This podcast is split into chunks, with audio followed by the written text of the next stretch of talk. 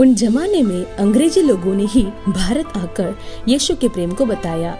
कन्याकुमारी से कोलकाता तक वही थे। पर हमारे देश में बहुत लोगों को प्रभु के प्रेम को बताने के लिए कोई नहीं था।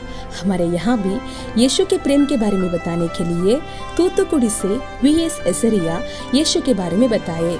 जो गुलामी में थे, उनके बीच गए, यीशु के बारे में बताए। ऐसे ही हमारे यहाँ मसीह मिशनरी उत्पन्न हुए। पर उनको एक जवान ने प्रश्न किया, अगर आप मुझे मिशनरी बनने कहते हैं तो आप भी क्यों नहीं मिशनरी बन जाते? यही है वो प्रश्न। ये उनके मन को बहुत दुखित किया और यही उन्हें मिशनरी में ले आया।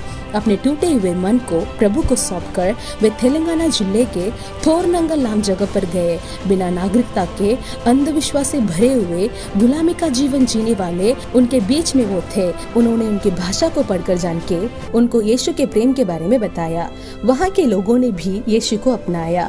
अब थोर नंगल एक नया जगह बन गया। आठ हज़ार लोग से दो लाख छब्बीस हज़ार अब लोग मसीह के बन गए हैं। अनपढ़ लोगों को ज्ञान सिखाए। महिलाओं के लिए छोटे छोटे कार्य को सिखाए। जाति धर्म से आक्रमक रहने वाले आज प्रभु की शांति पा लिए सिर्फ़ यही नहीं आईएमएस एनएमएस नाम संस्था को भी हरा दिया। इनकी तरह ही हम सिर्फ़ बातों में नहीं, हमारे खुद के देश में यीशु के बारे में बताने के लिए अपने आप को अर्पण करोगे क्या?